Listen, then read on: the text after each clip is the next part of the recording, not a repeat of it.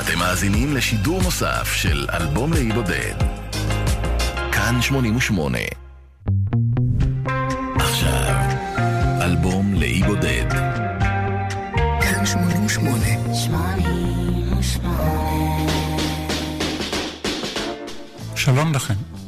לרגל הופעת הסרט הדוקומנטרי החדש על דיוויד באוי, Moon Age Daydream, אנחנו מביאים בשידור חוזר את התוכנית אלבום לאי בודד עם Let's Dance של דיוויד באוי. האזנה נעימה לכולנו.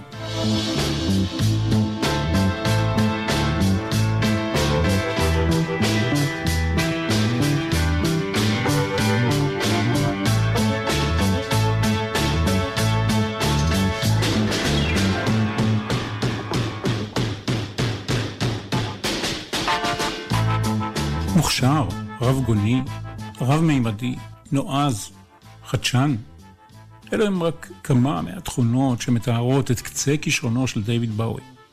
באוי הוא האיש שלנו על אי בודד. אנחנו עם באוי של שנות ה-80. ב-1980 הוא הוציא לאור את אלבום האולפן ה-14 שלו, Scary Monsters and Super Creeps. היו שטענו שעם האלבום הזה הוא השיג את האיזון המושלם בין יצירתיות והצלחה מסחרית במיינסטרים. באותה השנה השתתף באוי, הרב גוני שלנו, בהצגה בברודווי בתפקיד הראשי ב"איש הפיל", ובאותה תקופה הוא שיחק בתפקיד עצמו בסרט קריסטיאן אף, סיפור אמיתי של נערה שהייתה מכורה לסמים. הרצח של ג'ון לנון בדצמבר 1980 השפיע מאוד על בואי. הוא ביטל סיבוב הופעות שנועד לקדם את האלבום האחרון שלו, והסתגר בביתו אשר בשוויץ. חצי שנה אחרי הרצח של חברו לנון, הוא חזר לפעילות. שיתוף פעולה עם אשף הדיסקו ג'ורג'ו מורדר, בשיר לפסקול הסרט Cat People, ובאותו הסשן הוא הקליט עם להקת קווין את Under Pressure. אחר כך הוא החל בחזרות לביצוע התפקיד הראשי בעיבוד של שירות השידור הבריטי, ה-BBC, למחזה בעל של ברטולד ברכט. המחזה צולם באוגוסט 1981 ושודר במרץ 1982. באוי הקליט גם פסקול למחזה הזה. אתם עוקבים? במהלך 1982 באוי גם השתתף כשחקן בסרט The Hunger לצד קטרין דנב וסוזן סרנדון, ובהשתתפות להקת הרוק הגותית באו-האוס. הוא שיחק גם בסרט נוסף, Merry Christmas Mr. Lawrence, קו-פרודוקציה בריטית-יפנית, על שבוי מלחמה במלחמת העולם השנייה. במהלך הצילומים לסרט הזה, דיוויד באוי התוודע והתלהב לאומנים בשנות ה-50 וה-60, ביניהם ג'יימס בראון, באדי גיא, אלמור ג'יימס ואלברט קינג. האידיאלים המוזיקליים של האומנים האלה השפיעו על האלבום שאיתו אנחנו יוצאים לאי בודד. השנה היא 1983, האלבום הוא Let's Dance. אני מנחם גרנית, בואו נצא לדרך.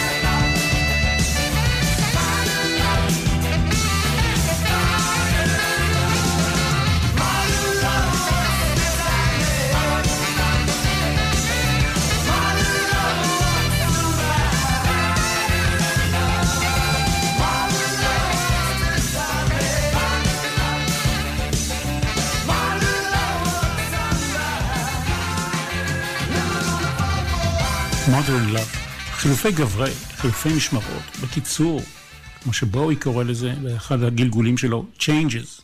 השינויים הם רבים ומשמעותיים, והם מן הסתם תרמו והשפיעו על הצלחת האלבום הזה. קודם כל, חברת תקליטים. RCA הייתה משמעותית בשנים הראשונות. היא ייצגה אותו משנת 1971. בחלוף הזמן הרגיש בואי ש-RCA חולבת את הקטלוג שלו, ובמילים אחרות, מנצלת יתר על המידה את האלבומים של פעם, ומשקיעה פחות בהפקות חדשות. למרות ש-RCA הייתה מוכנה לחתום איתו על הסכם חדש, הוא עזב אותם לטובת EMI אמריקה, תמורת, שימו לב, 17 מיליון דולר. נו, לזה גם אני הייתי מסכים. חילוף משמעותי נוסף היה החלפת מפיק מוזיקלי. טוני ויסקונטי הוותיק והנאמן הפיק את ארבעת אלבומי האולפן האחרונים של באוי, והוא היה אמור גם להפיק את האלבום החדש. באוי בחר אבל במפיק אחר, נייל רוג'רס, אבל לא טרח ליידע את ויסקונטי, שחיכה בסבלנות לקריאתו של באוי. ויסקונטי נפגע מאוד מהעניין הזה. במשך שלושה חודשים הוא חזר ואמר לי, כך ויסקונטי, שמור את חודש דצמבר נקי מעבודה, כי אנחנו נכנסים יחד לאולפן להקליט. בהגיע דצמבר, דצמבר 82, התקשר ויסקונטי לעוזרת האישית של דיוויד באוי, קוקו, שאמרה לו, מוטב שתדע, באוי כבר שבועיים באולפן עם מפיק אחר, זה מתקדם יפה מאוד. הוא מצטער מאוד, אבל לא נזדקק לך. המהלך הזה פגע ביחסים של השניים, וויסקונטי לא עבד עם דיוויד באוי במשך כמעט 20 שנה. טוב, נו, אם היו עושים לי דבר כזה, אני לא יודע איך אני הייתי מגיב.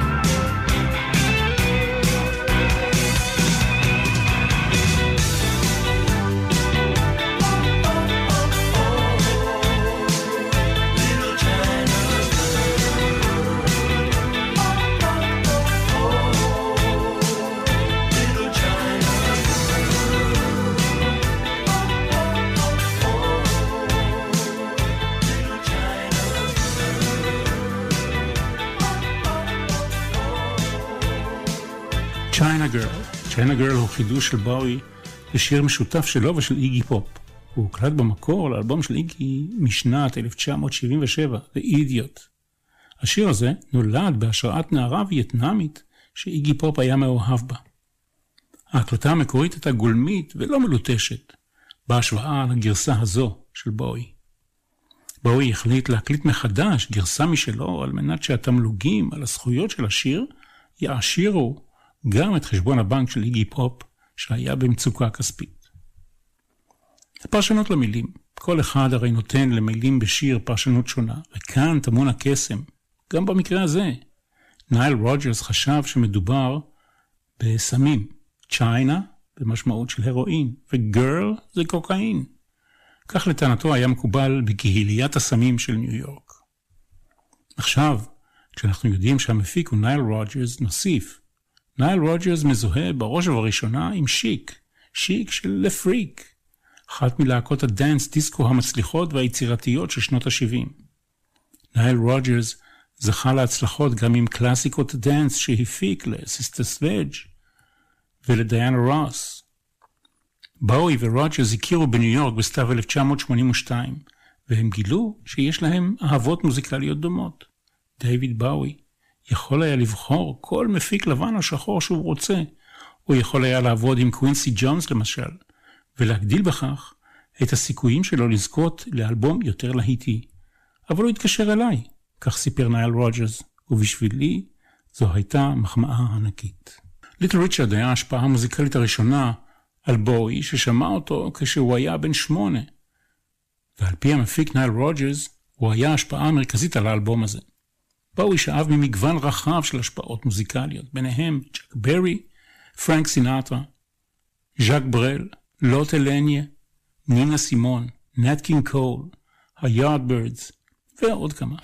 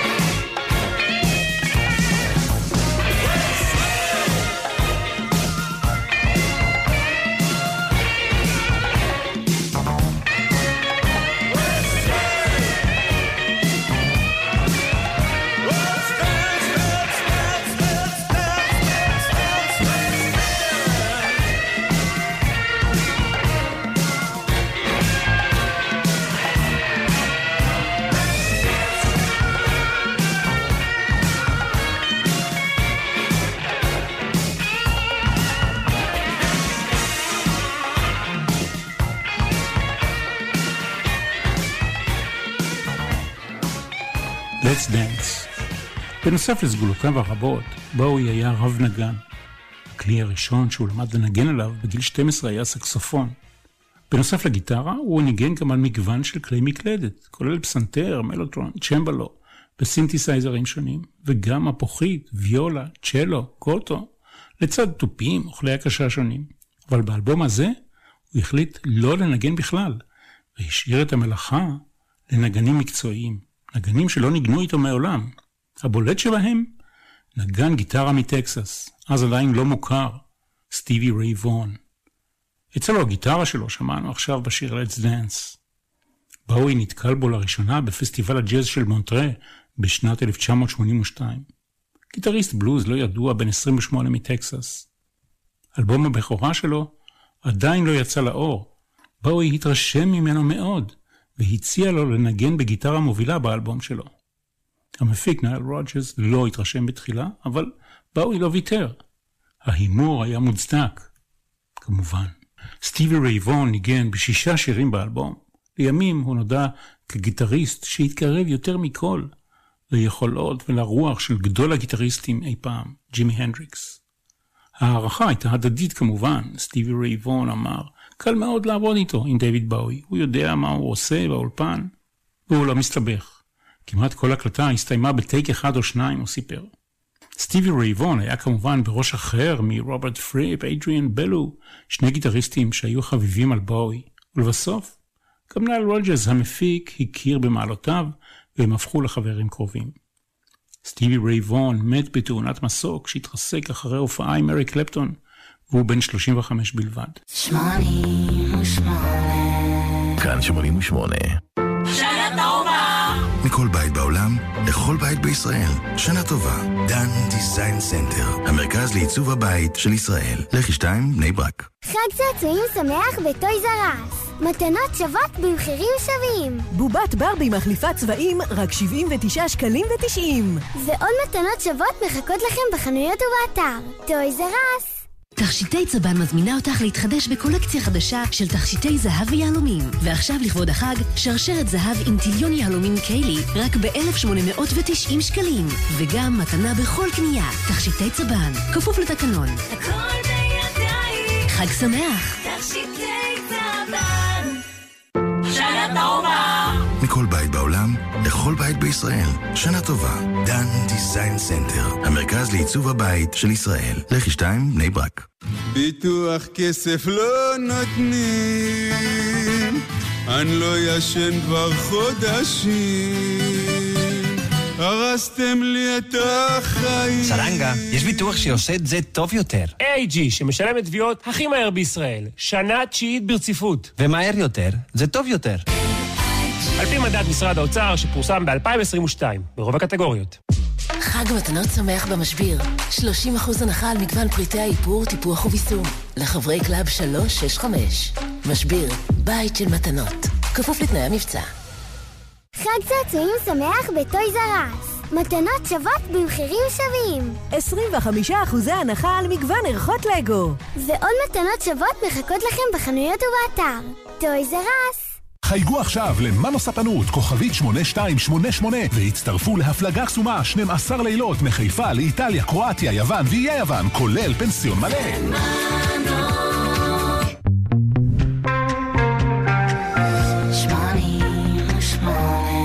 כאן 88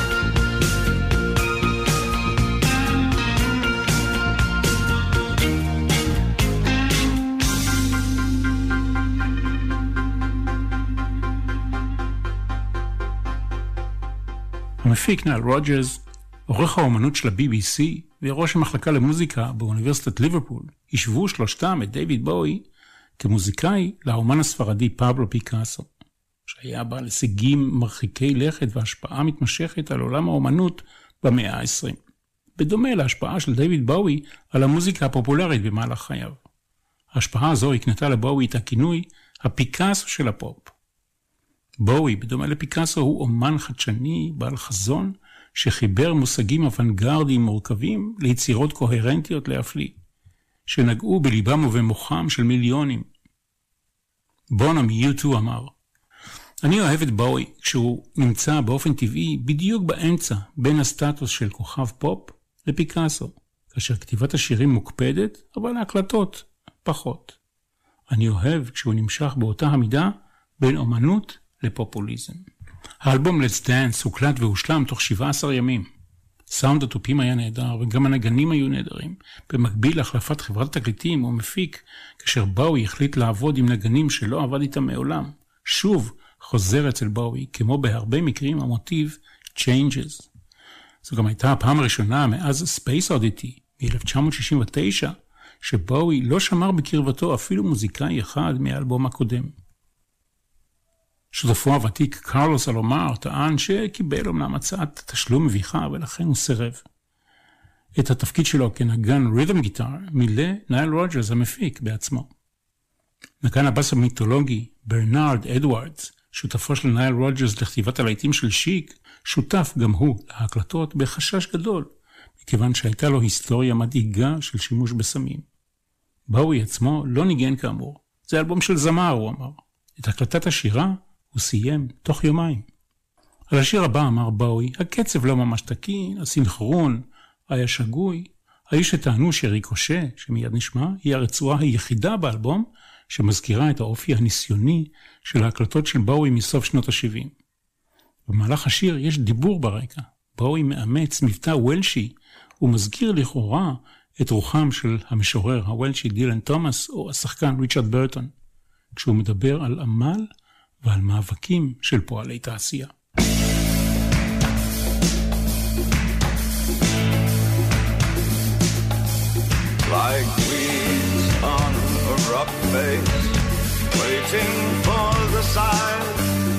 The.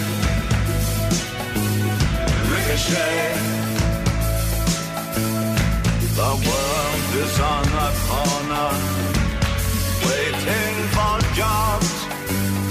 Ricochet. Ricochet. Turn the whole living jar.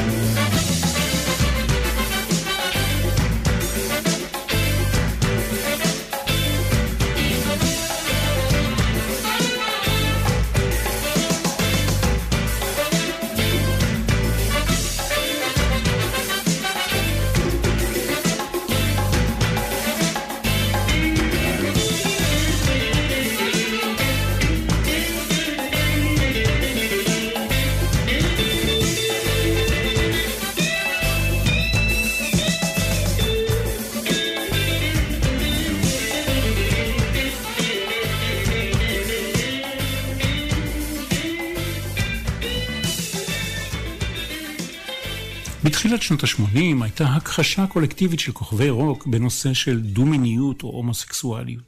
לו ריד הודה בשיר שהוא אוהב נשים. פרדי מרקיורי שמר על הדברים לעצמו, ואלטון ג'ון אפילו התחתן עם אישה. ואז דיוויד באוי בריאיון ל Rolling Stone לרגל הופעת האלבום הזה, הכחיש כי היה אי פעם הומו. הוא הודה שההודאה שלו ברוח זו ל Melody Maker ב-1972 הייתה, פתוח מירכאות, חישוב מוטעה בגדול. באוי החדש של שנות ה-80 היה אם כן הטרו טהור, גבר של נשים. הימים, צריך לזכור, ימי התפשטות מחלת האיידס. באוי, גבר שלבש פעם שמלות על עטיפות אלבומים שלו, נראה עכשיו כמי שדוחה תרבות שפעם העריצה אותו, ובשעה הכי עגומה שלה. באוי כנראה לא היה הומו, אלא דו-מיני שבחר אך ורק בנשים למערכות היחסים ארוכות הטווח שלו. זו לא פסיקה שלי, אלא של פרשנים בשטח שטענו שהכירו את נטיות ליבו. אותם פרשנים שואלים, מה היה באוי חייב לגברים ההומואים? הוא סחר בתרבותם, העמיד פנים, ואף טען שהוא כזה במשך מספר שנים. וההומואים היו חלקם מעריציו הוותיקים והנאמנים ביותר. האם הוא תמיד היה אופורטוניסט? והאם להיות הומו בשנת 1983 כבר לא היה מגניב? האם זו הייתה החלטה קרה ומסחרית? האם באוי חש שהוא הוגדר באמריקה במשך כל הקריירה שלו, תחילה כדו-מיני ורק אחר כך כאומן? אני משאיר ברשותכם את השאלה הזאת פתוחה, בלא תשובה, אלא רק כהקדמה לשיר הבא, Criminal World, במקור שיר של הרכב בשם מטרו. ה-BBC פסל את השיר הזה לשידור בשעתו בגלל רמזים ביסקסואליים.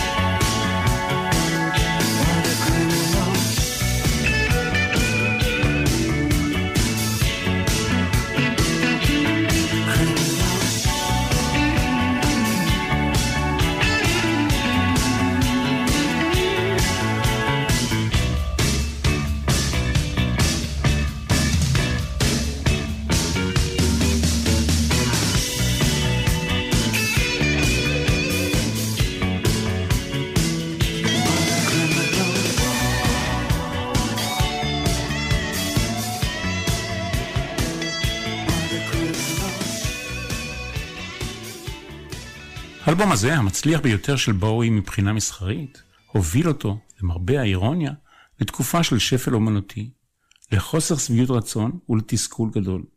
בואי, שנודע כנועז וחדשן, לא קונבנציונלי ולא מסחרי, במובן הקלאסי של המילה, נתפס לפתע כמי שרוכב על גלי פופולריות ומסחריות. הוא עצמו הרגיש לא נוח בסיטואציה הזאת. הייתי אומן מקובל, התחלתי לפנות לאנשים שקנו אלבומים של פיל קולינס. אני אוהב את פיל קולינס כבן אדם, תאמינו לי, אבל הוא לא מסתובב על הפטיפון שלי 24 שעות ביממה. פתאום לא הכרתי את הקהל שלי, וחמור מכך, לא היה אכפת לי מהם. באוי קרא לשנים האלה שנות הפיל קולינס שלי. היחס של באוי היה אמביוולנטי. בזמנו, Let's Dance לא היה המיינסטרים, כך הוא אמר. זה היה למעשה סוג חדש של הכלאה, תוך שימוש בגיטרות בלוז רוק על מצע של דאנס. לא היה שום דבר אחר שבאמת ישווה לזה באותה התקופה. אז זה נראה מסחרי רק בדיעבד, כי הוא מכר הרבה עותקים. מצד שני, הוא אמר, זה הכניס אותי לפינה אמיתית בכך שהיושרה שלי נדפקה. האלבום הזה נועד להיות פרויקט חד פעמי. הכוונה שלי הייתה להמשיך לכיוון השוליים, אבל ההצלחה של התקליט הזה אילצה אותי להמשיך באותו הכיוון. באוי בשלב מסוים הרהיב עוז וטען, האלבום הזה הוא יותר נאל רוג'רס מאשר דיוויד באוי. מה שיש לי זו סקרנות מרושעת, כך הוא טען על עצמו. זה מה שמניע את הצורך שלי לכתוב, וזה מה שכנראה מוביל אותי להסתכל על הדברים קצת אחרת. אני נוטה לנקוט נקודת מבט שונה מרוב האנשים. באוי הקליט את השיר הבא כשיר הנושא לסרט אימה אירוטי בשם Cat People. את המוזיקה וההפקה עשה אשף הדיסקו האירופי ג'ורג'ו מורדר. באוי, שלא היה מרוצה מהפקת המקור, ביקש מנהל רוג'רס ליצור הפקה אוהדת יותר לאלבום הזה. האם התוצאה כאן יותר טובה? הדעות חלוקות. מה שבטוח זה שהגרסה הזו מוכרת יותר, לא מעט בזכות הסולו של סטיבי רייבון.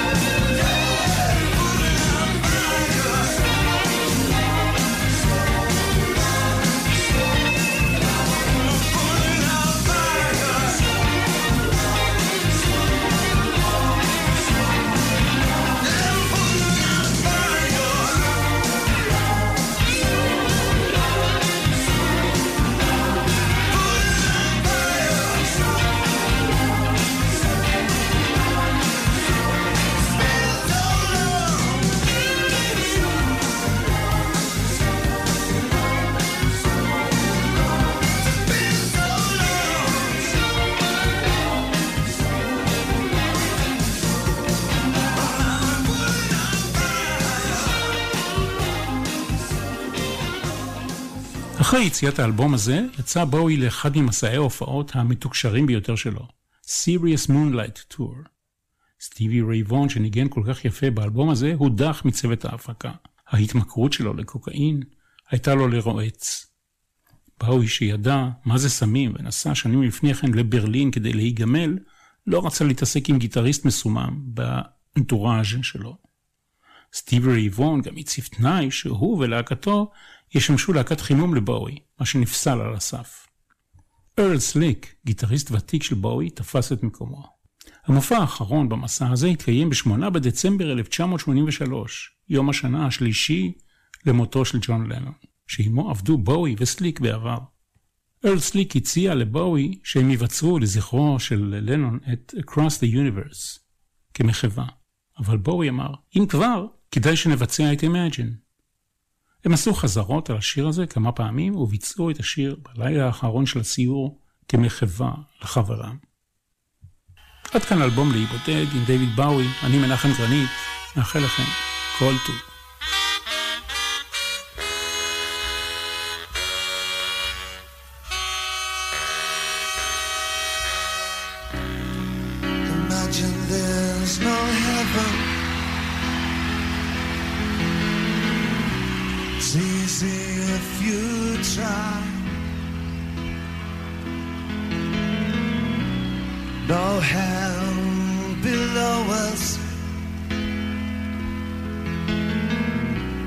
Above us only sky.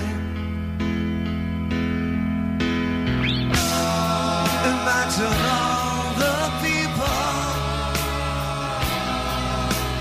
living for today.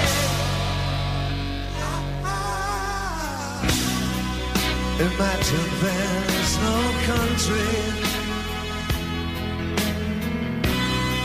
It isn't hard to do.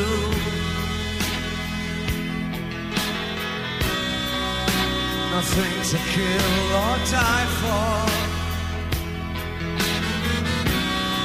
And no religion too. Imagine all the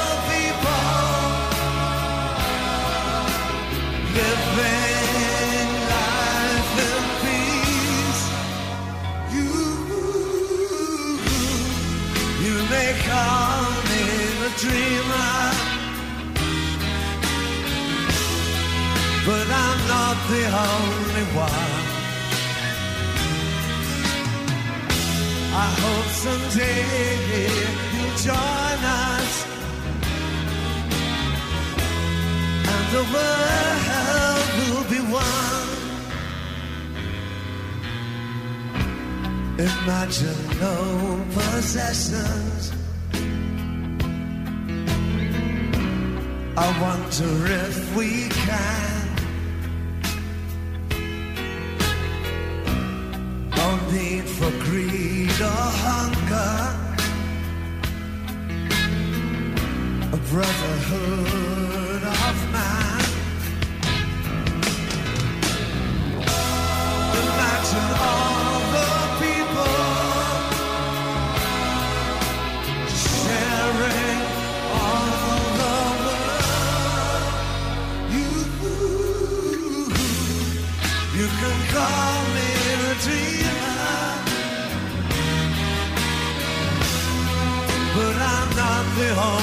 One. I hope someday you'll join us and we'll live our lives as one. You may call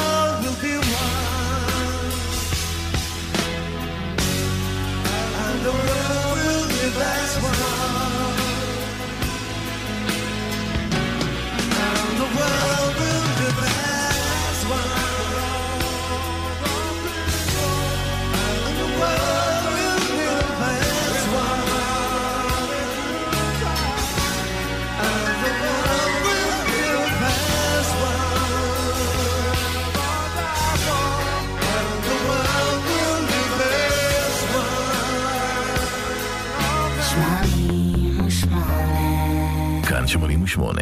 שוב חגים, שוב אני צריך לקנות מתנות, בגדים, מוצרים לבית, בא לי לצעוק! לי זה עולה פחות! מחזיקי כרטיס אשראי Power Card, קנו ב-400 שקלים במגוון רשתות המועדון, הרשמו וקבלו 200 שקלים מתנה לקנייה ברשת ויקטורי וברשתות נבחרות. Power Card, לי זה עולה פחות! למשלמים בכרטיס אשראי Power Card בלבד ובהטבה חד פעמית לכרטיס. מוגבל לאלף שוברים במלאי עד 15 באוקטובר 2022 עד גמר המלאי. כפוף לתקנון. ממי אני עוד דקה בבית. מחפשים מתנות לחג? בסטימצקי יש מתנות לכל המשפחה. ספרים, משחקים, וכמובן רבי נכר של הסופרים האהובים. מתנות לחג קונים בסטימצקי. ספרים זה סטימצקי. אוי ואבוי, איזה אסון! בעמוד החשמל נתקע עפיפון. שקע, לא צריך לחשוש, שלח הודעה לחברת החשמל. 055... 7103 חברת החשמל, זמינים גם בוואטסאפ. שלחתי! מה נאחל לך לשנה החדשה? שיהיה לי 100% זהב ו-0% מע"מ. רויאלטי במבצע בלי מע"מ על מגוון תכשיטים ושעונים. שנה טובה מרויאלטי. כפוף לתקנון. תפתחו בבקשה. את הדלת? לא, את הספה. עכשיו בשומרת הזורע. ספות איכותיות נפתחות למיטה מ-2,190 שקלים. מתנות לחג? קונים בסטימצקי. ספרים זה סטימצקי. עכשיו ב-איי דיגיטל, מקבוק מ-199 שקלים לחודש בהוראת קבע ללא תפיסת מסגרת אשראי וגם שנתיים אחריות. המקבוק שרציתם, בקרוב אצלכם. רק ב-איי דיגיטל, המומחים של אפל בישראל. כפוף לתקנון.